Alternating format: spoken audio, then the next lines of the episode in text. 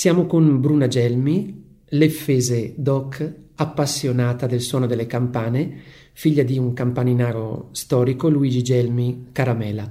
E siamo qua con lei per fare una chiacchierata sul tema del mondo delle campane, un mondo eh, che in questo caso ha una prospettiva ampia perché Bruna ci può raccontare come ha visto lei il mondo delle campane e dei campaninari un tempo e come è evoluto oggi con l'opera di riscoperta che stiamo conducendo. Ci diamo del tu, ciao Bruna. Ciao Luca. Ciao, grazie. Ciao. Grazie di questa opportunità che ci dai. Bruna, vuoi raccontarci un po' l'esperienza di quando eri piccola e hai cominciato a avere e a vedere il papà campaninaro in casa, questo strumento delle campanine, il collegamento con le campane? A te la parola. Sì, eh, diciamo che io ho avuto la fortuna di avere un padre ehm, che ha amato la musica da autodidatta, la musica nel senso che eh, io l'ho sempre visto suonare la fisarmonica, le campanine, la chitarra, il mandolino, eh, suonava proprio un po' tutto e in modo molto semplice, eh, ci allietava in casa, ai tempi non c'era la televisione, eh, avevamo appena appena un po' la radio per cui eh, le suonate del papà mm, ci, ci, rallegravano parecchio e non era mm, infrequente che insieme al papà si unissero altri suoi amici eh, con altri strumenti per cui formavano magari una piccola orchestrina di due, tre, quattro componenti.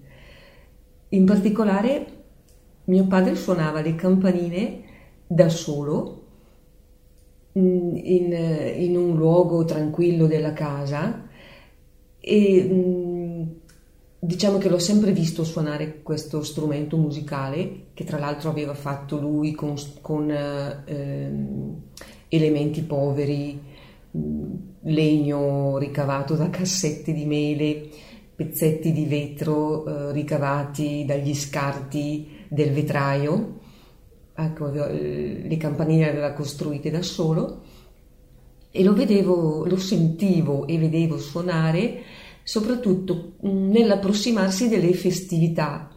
Per cui eh, faccio un esempio, quando era vicino alla festività di San Rocco, che all'F è molto sentita e cade il 16 agosto, lui cominciava i classici nove giorni prima, che è la novena, cominciava a suonare l'allegrezza puntualmente a mezzogiorno quando anche il campanile della chiesa di San Rocco suonava l'allegrezza, oppure eh, quando cadeva mm, il Natale cominciava ad intonare le nenie natalizie sulle campanine, mm, sempre in casa nostra e sempre da solo, noi si continuava comunque, non è che stessimo ad ascoltarlo, a guardarlo, ad osservarlo, probabilmente avrebbe smesso di suonare perché era anche timido noi si continuava a fare i nostri lavori di casa, mm, io magari continuavo a fare i compiti di scuola, mentre lui suonava tranquillamente le campanine.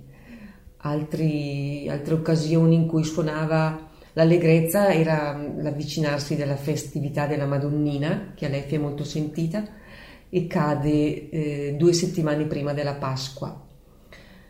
E poi, diciamo, le festività sono talmente tante, anche il San Michele che è il nostro patrono il 29 settembre, San Martino con patrono l'11 di novembre, cioè praticamente tutto l'anno eravamo allietati dal suono delle campanine di mio padre. In riferimento a quello che dicevi prima riguardo a tuo padre e le occasioni per fare musica, diciamo che eh, la grande differenza rispetto ad oggi è che oggi siamo bombardati da agenti musicali, quindi abbiamo internet, abbiamo la televisione. Un tempo c'era solamente la radio, quindi il fare musica dal vivo aveva un'importanza maggiore, no? decisamente maggiore. Sì. Ecco, puoi un attimino mettere a fuoco per aiutare a capire chi ovviamente è nato in un mondo, ripeto, eh, alluvionato da musica e da rumore in ogni modo. Beh, magari non è facile far capire ad una persona diciamo che è nata negli ultimi decenni, far capire com'era la nostra vita negli anni, ad esempio, 60. C'era solamente quest- questa, questo apparecchio radio che però trasmetteva poco, cioè io ricordo ad ore prefissate il giornale radio e poi ho un particolare ricordo perché mh, ascoltavo insieme a mio padre la sera i festival di Sanremo. Io sono nata proprio nel 51, anno di nascita del Festival di Sanremo.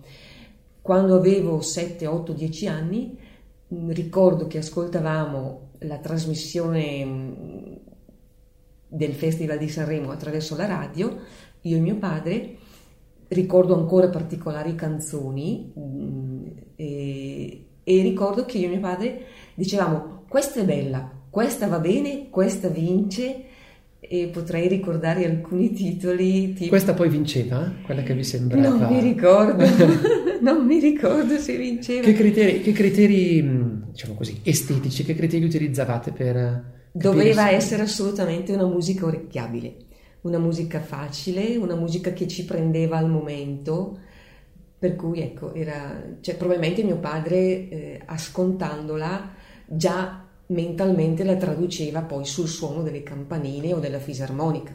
Tant'è vero che molti di questi brani di Sanremo sono passati poi sulle campane. C'è stata poi una, una grande diciamo, trasposizione sulle... Sì, sì, sì. Su... Eh, mio padre diciamo che amava di più la musica allegra, più che la musica dai toni melanconici, tristi.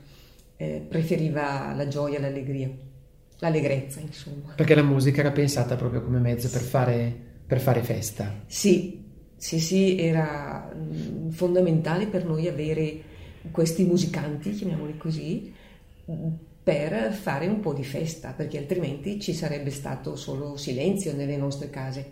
E invece, grazie a, queste persone che suonavano in modo mm, da autodidatta, in modo molto semplice, diciamo che le nostre, le nostre giornate erano assolutamente allietate mm, sì, assolutamente sì. In qualche modo si può dire che si finiva per dare molta più importanza alla poca musica che si poteva ascoltare rispetto ad oggi dove c'è una sì, sovrabbondanza. Sì, sì, assolutamente sì, cioè diciamo le, mm, la musica che io ho ascoltato da bambina eh, rispetto a quella che posso ascoltare oggi era una, una minima parte, però se non ci fosse stata nemmeno quella sarei cresciuta nell'assoluta mancanza della musica. E per questo forse ecco, la poca musica che si faceva acquisiva un valore decisamente maggiore, sì. sia per chi la, fa- la, suonava che per chi la ascoltava. Decisamente sì, sì, sì. E questo anche credo in termini di qualità, cioè ci si sforzava di suonare bene pur nella semplicità della musica che si suonava. Beh, questi musicanti devo dire che suonavano veramente bene veramente bene e le loro piccole orchestrine improvvisate probabilmente non hanno niente da invidiare agli attuali complessi musicali di oggi. Perché in qualche maniera loro si ispiravano a modelli che potevano sentire attraverso le bande piuttosto che ascoltare. Sì, sì, e poi ci mettevano una passione incredibile. Eh, la, passione, la loro passione era veramente grande e con questo sopperivano probabilmente alla mancanza di insegnamenti eh, musicali, però è anche vero che ricordo di aver visto tanti spartiti musicali in casa. Per Quindi cui... tuo papà leggeva la musica? Sì, sì, sì, la leggeva. Okay. Sì, sì, sapeva leggere la musica, cosa che io purtroppo non sono mai riuscita a imparare. per me le note sono un bel disegno, un bel decoro, però non, non riesco a leggerle. E, um, la qualità della musica è uno degli elementi importanti. E, um, da quello che noi abbiamo potuto vedere e capire, eh, buona parte di questa musica era però musica anche improvvisata, cioè la componente che metteva ogni, ogni musicista era ben accetta dagli altri, cioè il fare musica insieme non era semplicemente obbedire a qualche cosa di scritto, No, no, eh, sicuramente era anche improvvisata.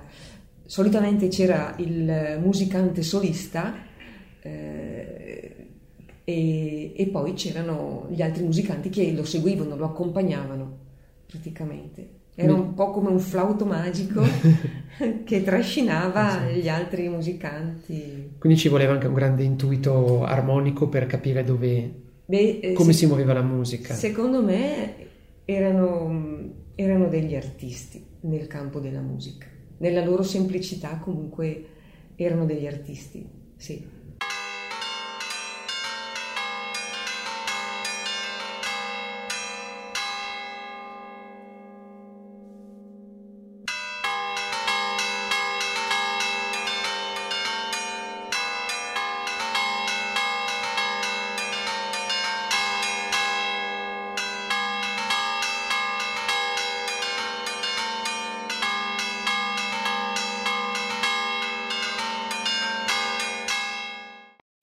Oggi eh, stiamo assistendo a un, a un, processo di riscoperta interessante sia all'EF che in altri centri della Bergamasca. E secondo te i nostri ragazzi, che ovviamente vengono da un, da un contesto completamente diverso, fatto da musica molto diversa, decisamente più appiattita, meno espressiva, cosa possono imparare da questi, tra virgolette, vecchi suonatori? Che cosa potrebbero attingere, perché si dice spesso che mancano i giovani in linea generale di espressività a livello musicale rispetto a quello che erano gli anziani. Cosa dovrebbero secondo te recuperare? Secondo me, per quanto io li ho sentiti alcune volte suonare, questi nostri ragazzi hanno dentro di loro sicuramente quello che avevano i nostri padri, i nostri nonni probabilmente buon sangue non mente, perché li ho sentiti suonare e veramente suonano con passione, si impegnano e tramandano, magari anche con un loro modo nuovo, particolare di suonare, delle antiche melodie che hanno sentito o hanno potuto leggere dagli spartiti che sono stati poi eh, riscritti per cui direi che a questi ragazzi bisogna dare un ampio respiro, un ampio spazio, perché sicuramente porteranno avanti queste tradizioni. È difficile secondo te per un ragazzo oggi avvicinarsi a questo, a questo mondo? Nel senso che la radio non ti propone queste cose? Mm. Ci vuole coraggio a saper andare controcorrente o che stimoli guardandoli possono condurli ad avvicinarsi a qualcosa di così antico? Secondo me non, non ci vuole coraggio perché avvicinarsi al bello, avvicinarsi alla musica che comunque non ha età, non ci vuole coraggio, ci vuole solo passione. Per cui eh, questi ragazzi mi sembra che stiano affrontando questa esperienza mh, del suono delle campanine in modo del tutto naturale e in modo anche molto, molto bello, cioè non, non si sentono minimamente, mm, come si può dire, penalizzati dal fatto che questa sia una musica popolare e anche molto vecchia, tra virgolette. No, no, eh, io quando li ho visti suonare suonano questi brani con un entusiasmo ed una capacità di suono veramente buoni.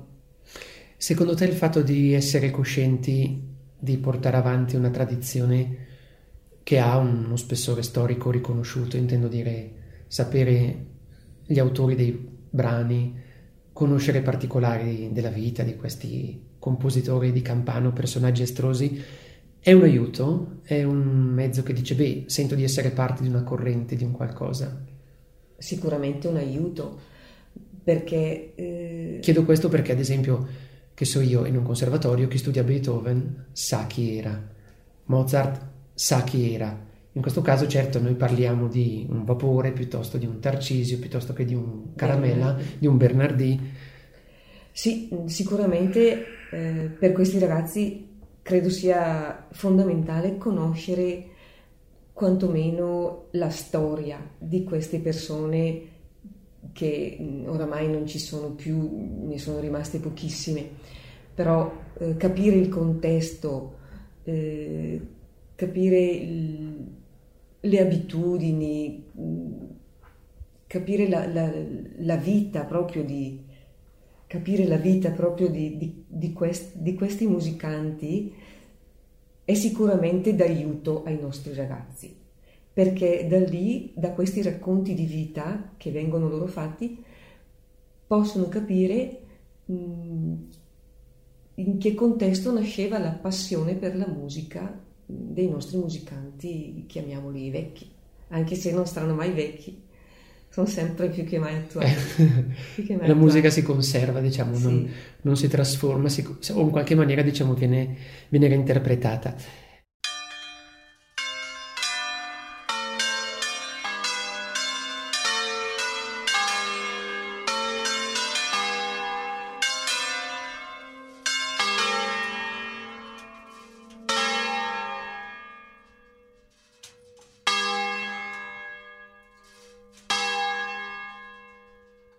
Ecco, parliamo proprio appunto di questi, di questi vecchi mai vecchi. Eh, tu hai avuto l'occasione di conoscere anche personaggi stravaganti, no? come questo Arturo Zenoni, cioè come sì. Vapore. Sì. Che cosa ci puoi raccontare? Cioè, guardandoli, ovvio, con qualche anno di esperienza in più, ricordiamo che Vapore è morto eh, nel 72, quindi ormai sono 40 anni compiuti.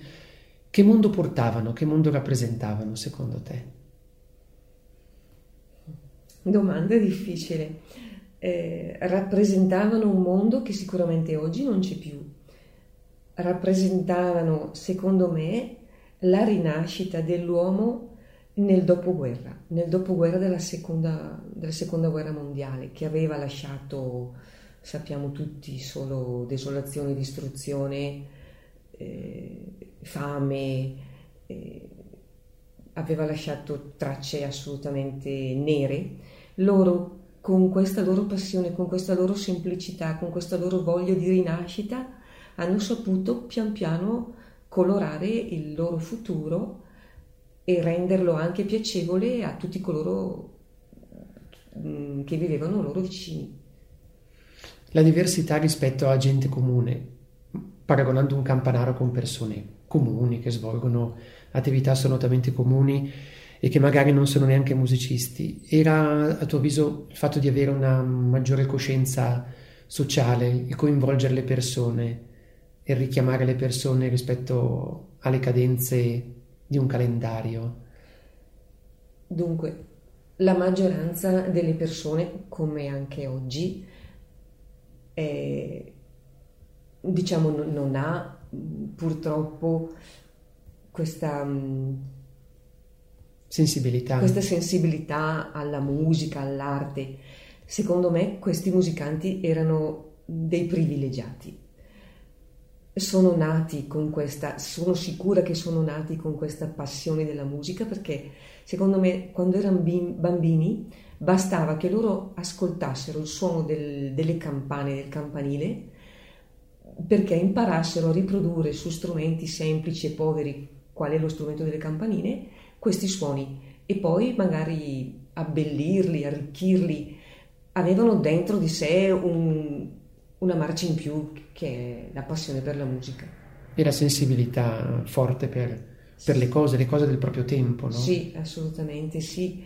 Eh, bisognava cercarla comunque, cercare la bellezza delle, delle cose nella, nella, semplicità perché non, non c'era nient'altro ai tempi bisognava cogliere, ad esempio nel semplice suono delle campane, un qualcosa che ti portasse a, a suonare uno strumento. Oggi invece penso non, su, non succederebbe mai una cosa del genere. Un ragazzo impara a suonare uno strumento per altri motivi, o perché è appassionato di musica che sente attraverso i vari canali ma non sicuramente come hanno fatto i nostri padri e i nostri nonni, sentendo semplicemente musica dal suono delle campane.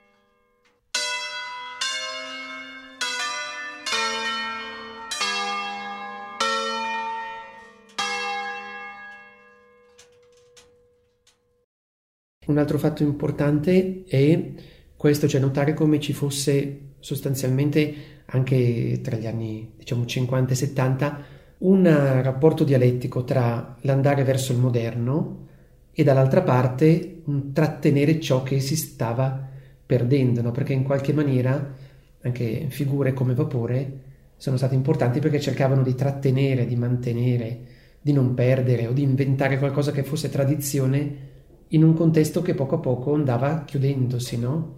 Con l'avvento della televisione, ad esempio, cioè si perdevano le occasioni dello stare insieme. Sì, questo è stato molto importante e diciamo che mh, noi figli di, di, questi musicanti ancora oggi mh, conserviamo la sana abitudine quando il tempo ce lo permette, quando il lavoro ce lo permette, di ritrovarci in famiglia e quando c'è il, il, fratello oppure il cugino oppure lo zio che sa suonare uno strumento, tutti ci si ritrova intorno, si spegne la televisione, si spegne la radio, si spengono i CD e mh, assolutamente eh, ci mettiamo ad ascoltare con allegria, non in religioso silenzio, con allegria queste suonate eh, ancora con le campanine, col mandolino, con la chitarra, con la fisarmonica, perché sicuramente eh, sono eseguite dal vivo e poi eh, ci danno tanto, tanto calore, tanto, anche trasmettono, trasmettono tanti sentimenti buoni. E ho notato mm, che anche i miei figli, e parlo anche di mia nipote che ha tre anni, che questa musica attira di più della musica fatta ad arte nelle, nelle sale di incisione di oggi. Questa musica semplice ha un fascino che è rimasto inalterato nel tempo. Questo perché va a catturare proprio delle dinamiche del sentimento sì, probabilmente nella ci, sua semplicità assoluta. Ci, ci prende il cuore, ci prende il cuore, sì. In qualche maniera sì. sì.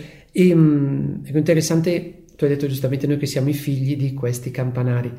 A livello cronologico, allora ricordiamo per esempio Vapore era nato nel 13, sì. tuo papà era nato nel 19, 19 sì. poi eh, più o meno anche gli altri campanari come questo Giuseppe Zenoni, Pifogna nel sì. 1911, poi ci spostiamo avanti Tarcisio nel 22 Bernardini. e poi anche Bernardini nel 26, ecco. quindi diciamo che alla fine il, il, il periodo storico va dal, più o meno dal 10 fino ah. al 25-26, ecco, ci si, ci si, muove, non si va oltre il, primo trentennio del Novecento. Sì, sì, sì, è vero. Sicuramente persone nate in un periodo storico economicamente difficile, no? l'Italia era in profonda crisi, poi sì. entra nella dittatura, poi c'è la guerra, e ci sono drammi profondi e l'F perde alcune delle sue campane sì. durante la guerra, quindi sì. c'è questo fenomeno che colpisce tutti i paesi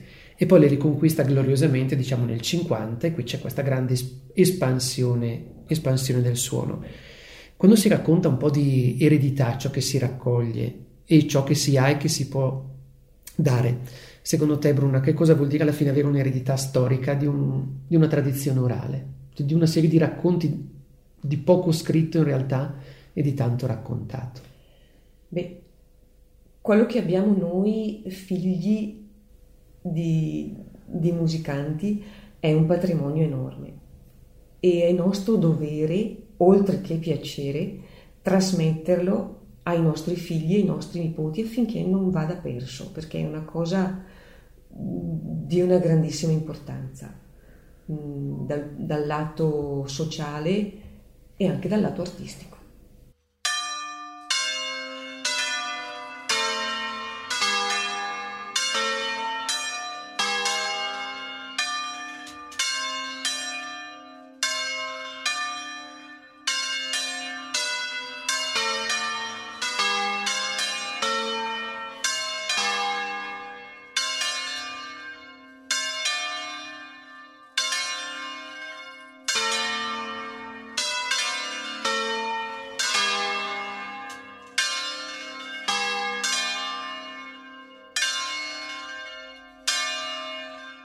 La semplicità dello strumento, eh, a tuo avviso, rende la musica più semplice, meno nobile rispetto ad altra musica?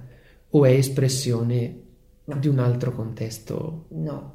Mm, secondo me il suono dello strumento povero, io mi riferisco sempre alle campanine di mio padre che lui aveva costruito utilizzando una vecchia cassetta di mele, utilizzando questi vecchi pezzi di vetro, un pezzo di corda, un po' di pece per incollare i tasti, non, non fa perdere nulla del, del, fascino e della magia della musica mh, che lui sapeva farci ascoltare con questo strumento povero, perché quella musica veramente era, era bellissima, era bellissima.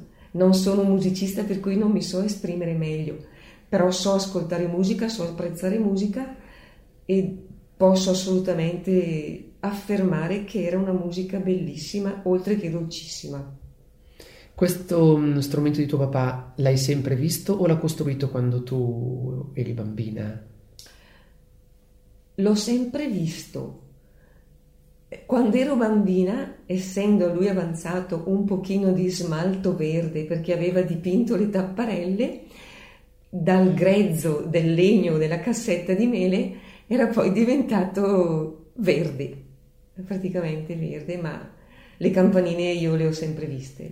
Quindi questo colore a livello psicanalitico rimane in te, diciamo, associ... Il verde delle campanine è, è particolare, sì.